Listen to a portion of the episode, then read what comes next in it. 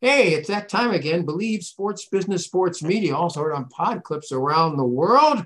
You can email us at sportsfred at AOL.com, sportsfred at AOL.com. And we're here with uh, Mr. Mark Mancini, the world's worst sports handicapper, Art Source, fine kicker for the Rams and the Trojans of USC, although he was brought up a UCLA fan. And uh, we have to start uh, with the heartbreaking story on Monday night. And maybe it ends up not heartbreaking, but certainly on Monday night it seems so. And uh, Hamlin uh, getting hit and standing up and then falling down and in the hospital, and now the tube's out and he's talking. And uh, uh Mark Mancini, any comments? If you're watching it on ESPN, uh, what, are, what were your thoughts? Well, I will tell you this: when he when he came out of it, the first thing he said, "Did you win?"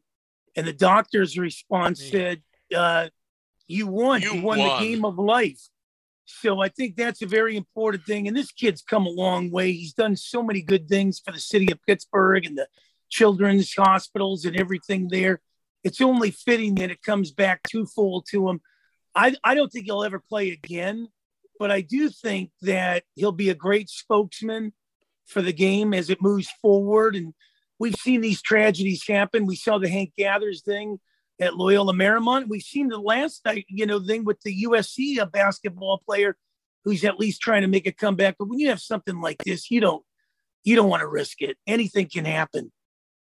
Art Source, uh, you know, had a goal of uh, twenty five thousand dollars for toys for the kids in his hometown area last time uh, we checked, what number did you read that uh, they were they were people... talking about a little over eleven million dollars being raised, and and you know the, the, the outpouring of love and prayers and, and and people who were concerned was fantastic. And like we talked about off the air, Fred, ESPN did a good job of it. Only thing lacking, like we both discussed, was they didn't have a cardiologist on there to talk about blunt impact and what that can do to the system and, uh, you know, and then you have a lot of the young announcers that weren't around in the 70s when Chuck Hughes died on the field. You know, they said nothing like this has ever happened before. Well, you know, before you make statements like that, it might be who of you to do a little research. No, the difference, though, I mean, that Lions game might have been regionally televised, but it wasn't televised nationally. This one was seen by everybody, and it was a big game. Buffalo yeah, huge game. So, so, the ratings and, are certain. And like Fred, let, let, me ask you this: now that we're talking about that game, what about the NFL deciding that uh, you know Kansas City, if they win their game against uh, the the, I guess they're playing the Chargers, are they not? Who are they playing? Uh, oh, Vegas. Vegas. They're playing Vegas this week. They're going to get the, the first seed. And going into the game Monday night, Buffalo had a chance at the first seed. Um, isn't that kind of a little bit of a dilemma for the NFL? And and your thoughts on that, you guys? I thought they made a mistake. Uh, if there's any way to get the game in after this Sunday. I think they should have done that. And if they had to back up a week, to back up a week, you know, whatever the case might be, I think it's unfair to Cincinnati and maybe unfair to Buffalo, depending on what happens. Well, also, this weekend, they've got the uh, Detroit Green Bay game now at night, uh, Sunday night. And if Seattle loses on Sunday afternoon, the game doesn't, game. Mean, game doesn't mean anything to the line. So, well, Go ahead, let's Marco. let's back the train up a little because a rumor circulated last night, and I don't know if it's come to fruition, but they're thinking about bringing eight teams from each conference. That gives the Steelers a hell of a shot. And my team on the NFC side of things, Washington, that was left for dead, that Ron Rivera ran into the ground for three straight weeks, might still have a chance in this thing. So if you're going to bring eight teams into this thing, let's just have a big party. Yeah, you know. I haven't heard that one. Where did you hear yeah, that, Mark? I heard that on the. It was on the NFL site yesterday. They're talking about it today. They're, they're pretty much a decision should come down. Why don't they just let everybody play? yeah, that's no, how the I, NBA plays it. No, no, they don't really. I mean, it's, it's the same amount. Uh, we got 30 teams. Yeah. Anyway, they're all about 12 or 14 teams in it, and that's the max that, in my mind, should ever be in it. Except that now the NCAA, where my Bruins have won 11 national titles, would like to expand the basketball tournament from 68 to 90. Art, that's that's one that's 25. There's 360, I think, schools playing Division One basketball, 90 into 360. So 125 percent. Does that make any? I mean, it makes sense monetarily. I guess wow. get another round, a couple rounds. Uh, but we, what, what are we playing the regular season for? sports business. Yeah, well, they, that that big word with uh, six letters, greed, comes right back into the foray. You know, honest to God, 64 with the two play-in teams, 66. That's plenty of people. It's like now they're talking about 16 teams in the NCAA football playoffs. No, we don't need that many teams, really and truly, because you're going to start messing with all the bowl games. Who, by the way, nobody went and watched anyway this year in person. I mean, you saw more seats, you know, people dressed like seats than anything in the bowl games. So I mean, they got to get serious here. You know, the the bowls that count. There's probably 15 or 20 bowls that count. You can assimilate them into the playoff games, make it look good, get the big six bowl games to to you know traditionally play off the national championship. But yeah, this this everybody gets to play thing is is kind of this new woke world we live in. Well, the flip side of that is on the college football scenario, I think you need to have an influx of more teams. USC, to my opinion, got penalized for playing that championship game. Ohio State sat home, didn't have to play nothing, and they back into it. And you know what? TCU's TCU's a great story, guys. But I've seen these stories materialize before with Coastal Carolina and all this. Nobody really wants to see these teams. We wanted to see a Georgia, Michigan, and, and at least Georgia saved us from an Ohio State TCU debacle in Los Angeles. Yeah, you know, there, there's a perfect example. USC loses to Utah in the Pac 12 championship game. And, uh, you know, TCU loses to Kansas State, who gets crushed by Alabama. So, really, you know, you look at the referee calls in the game, the semifinal game, you know, Michigan and, and TCU. And if that kid didn't score on that bomb, I'm, I'm, you know, Uncle Louie. I mean, there's no doubt that by the time he got control of the ball, he was over the line. And I mean, when they go under the hood with these little kids, it's smaller than my computer. The kid, why don't you just look up and look at, J- at, at Jerry Jones's big screen and you get a better look at it? I mean, come on. I've uh, seen yeah. more bad calls in big games in both the NFL and college football this year. I'm almost to the point where I used to love replay. Let the let the referees make the call, and they got to live by it. You know, you mentioned Jerry Jones. Apparently, uh, a woman has some DNA evidence that uh, oh yeah she's his she's his daughter. So, uh, Mark, you have any comments? Uh, if the NBA, if the NFL finds out, he's going to go nuts. I mean, nothing's going to happen to him except that he'll have to pay the, his daughters and go. Here's a hundred million dollars. Go away. go away. Yeah, but... well, supposedly you're right on, Fred. I heard that same report that he's been kind of slipping her some stuff and taking care of her out of the limelight. But whatever happened to that slogan, "Old Men Rule"?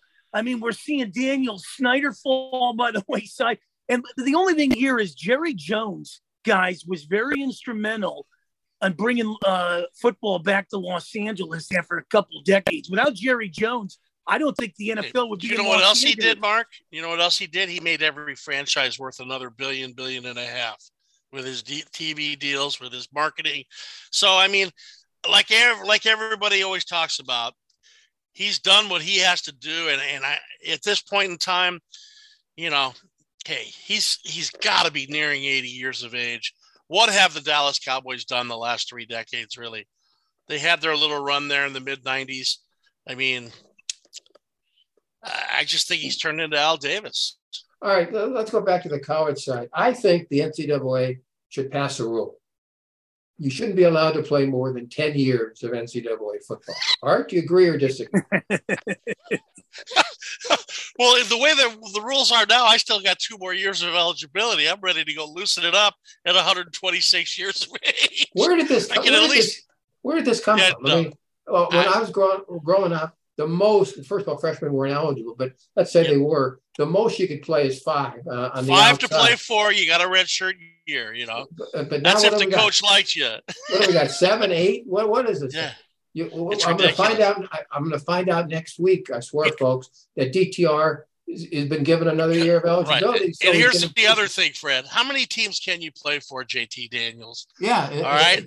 I mean, are you gonna? They're, they're gonna have you know. It'll be like the, the joke about Phil Mickelson listening to Tiger being you know announced at Augusta. The winner of this, the winner of that. Former West Virginia, USC, Oklahoma, Georgia. Uh, where's he going now? Rice? He's he puffed Rice now or something Rice. like that. He's going to be an owl. Yeah. I mean, come on, let's get real here. And then of course Kedon Slovis is going to go play for BYU, and Sam Hartman's going to run things at, at, Notre Dame in his seventh year. Fred, I can't figure it out. And now you have a women's basketball player from UCLA transferring to USC. It's oh, got to stop somewhere. That's, Bottom that, line is that's well, well. How about, you, that, how hang on, hang on, hang on. You can't transfer intra conference. Okay, you want to go outside the conference. Okay, you can't transfer from Oregon to USC as a running back. You got one. Sorry, I say you get, I say you get one shot. Okay. Well, in other words, let's say you come, you you sign with USC. They bring in a new coach. They go in a different direction. You pick the next team that you want to play for. You go there. I don't think it should be allowed to be in the same conference. I agree with you there. Um, and that's where that's what you're that's where you're at.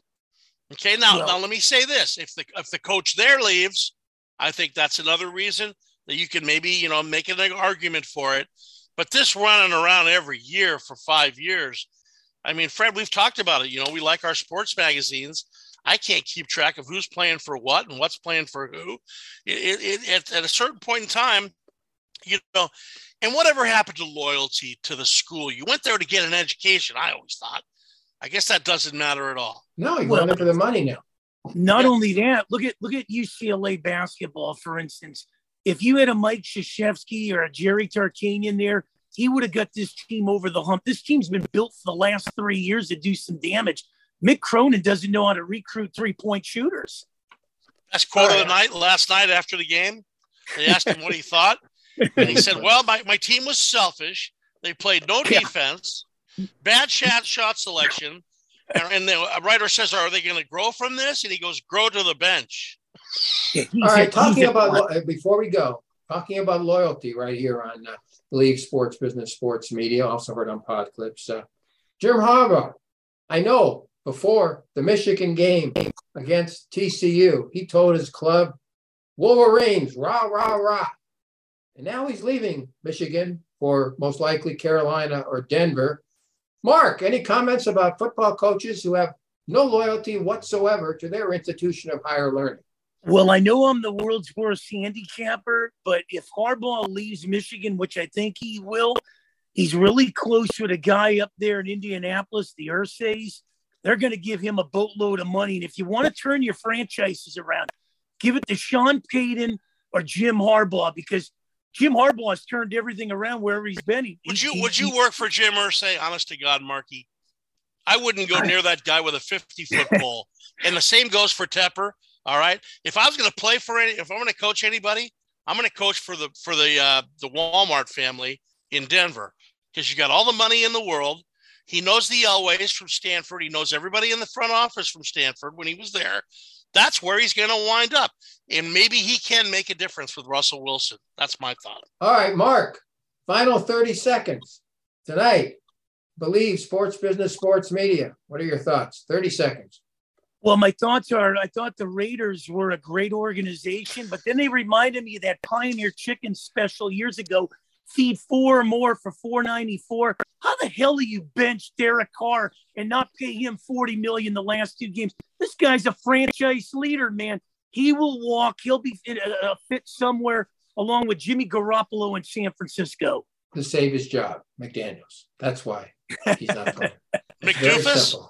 The doofus. Uh, finally, Art Source in 30 seconds. Your final thoughts this weekend as we head into the uh, Monday night game. Okay, who's gonna who's gonna play quarterback for uh, for Miami? Uh, this playoff situation is going to be wild. And Maybe Mark's right with the eight teams. That could be a way to do it. Here's a number that really slipped slipped by me, but I found out about it. The Steelers, who were at one point two and six, have a chance to go to the playoffs if Buffalo loses, or if if, if Buffalo beats beats uh, New England, and if uh, the Jets beat Miami. A couple of ifs there. But do you know that there are three players on defense make over $251 million. TJ Watt, Cam Heyward, and Minkah Fitzpatrick. And that's been the reason why they've made the push they have. And I feel bad for Buffalo. We love, we love what's going on. And I'm so thankful to see the young safety making a comeback. It's been fantastic. For Art, for Mark, Mario, thank you very much. Believe sports business, sports media, also heard on Pod Clips. I'm Fred, and we'll see you around the corner on this fine show. Bye, everybody.